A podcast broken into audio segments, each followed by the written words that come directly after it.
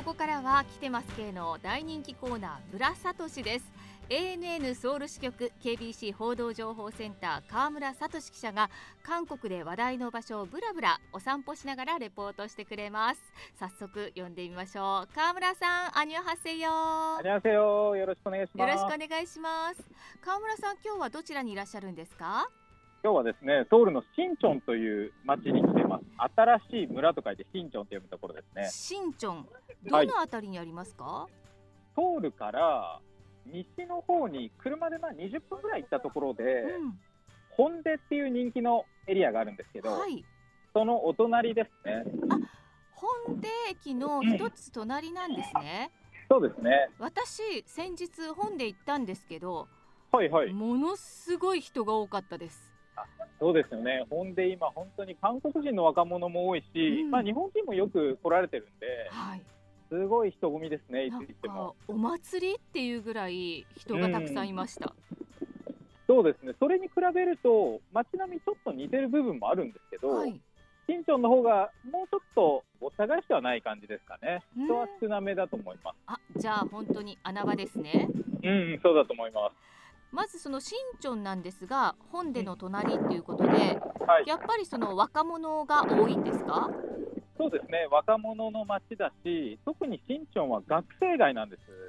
うん、韓国で、まあ、最難関大学の一角って言われてる四世大学っていう有名な大学だったり、はい、まあ、同じく名門の、こっち女子大なんですけど、イファ女子大学っていう大学がもうすぐ近くにあって、うん、えー、歩いてる人見ても、大学生みたいな人が多いですね。しっかりしてそうな若者がいっぱい歩いてます。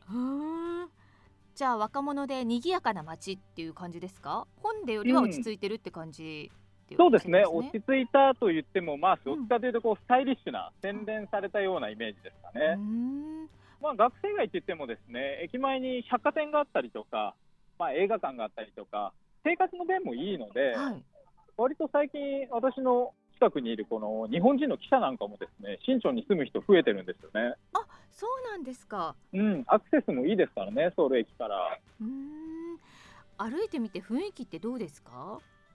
すごいやっぱりですね、綺麗な街だなと思いますね。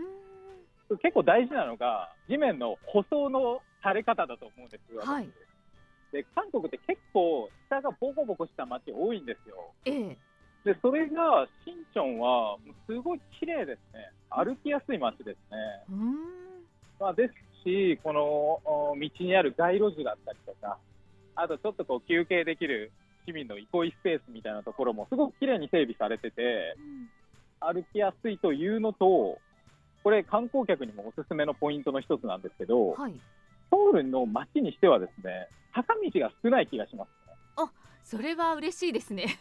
うん、結構平坦な道が多くて、やっぱりイテウォンとか行っちゃうと、もう坂でヘトヘトになっちゃうんですよ。そうですね、アップダウンが結構ありますもんね。うん、そうなんです。それが、まあ、歩きやすいっていうのは一個ポイントかなと思いますね。あ周りにあるお店ってどんなお店が多いですか？お店はですね、例えば洋服でいうと今も目の前にありますけど、まあ、ちょっとこう価格帯が低くて、うん手に取りやすいような店とか、あと若者向けの化粧品屋さんとか、うん、もう今、目の前にあるコンタクト屋さんか。あコンタクトレンズ屋さんも結構ね、韓国ありますよね。ですね、コンタクト屋さんの表にあるのは、 NewJeans のすっごいでかいポスターがあってます、ね、はいはい、カラーコンタクトのね、今、はいはい、CM キャラクターになってますもんね。さすがご存知ですね。まあ、そういう感じのちょっとこう賑やかというか、はい、あの若々しいような街の感じですね、うん、飲食店もありますか？飲食店も結構ありますね。表通りにはちょっとチェーン店の、まあ、カフェだったりとか、はい、ご飯食べれるようなとこもあるんですけど裏に入ると個人経営でやられてるようなあのお店がいっぱいあって、うん、たまに飲みに来るんですけどあここに新庄に？はい。新庄で飲むとですねちょっと価格帯もやっぱりお手頃なんですよ。うん、ソウルの中心部で飲んじゃうと、まあどうですかね、軽く言っても4000円とか5000円とか、そんな感じになっちゃうんですけど、新ちゃんだともうちょっと低めの3000円とかで収まるかなという感じですかね。どんなそのクラブとかに飲みに行くんですか？バーですクラブもあるらしいんですけど、うん、この前この辺で飲んでるっていう韓国人に聞いたら、はい今流行ってるのがクラブとバーの中間ぐらいのお店が流行ってるっていうんですね。ん？どんな感じなんだろう？ちょっとこう大きめの音で音楽が流れてて、はい、踊ってる人もいればこうお酒飲んでる人もいるような、うん、まあ、ただちょっとクラブまではいかないみたいなそんな店が今ね流行ってるらしくて面白いのがこのお店が何軒もあるらしいんですよね。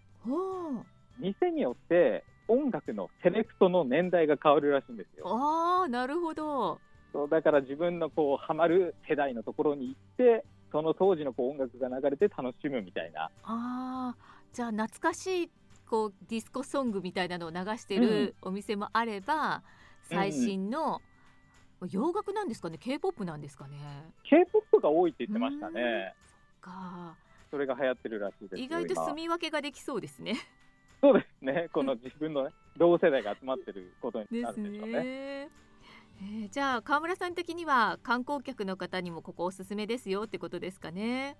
いやおすすめします。あのー、まあやっぱり本音とかに行った方がお店は多かったりするんですけど、うん、まあもうちょっとこう静かにゆっくり歩いてカフェで休んだりして、まあなんとなくこう韓国の若者になったような感じでのんびりできるところかなと思いますね。ああいいですね。いや本当にこの間本で歩いてたらもう、うん、あの人の多さに疲れてしまってまっすぐ歩けないっていう感じではいはい、でカフェで休もうにも、ね、もうカフェもいっぱいみたいな感じだったんですけど、うん、じゃあそういう時は新庄を楽しむっていうのもいいですね。いやいいと思います。ですね。リアルな若者の雰囲気を味わえるっていうことですね。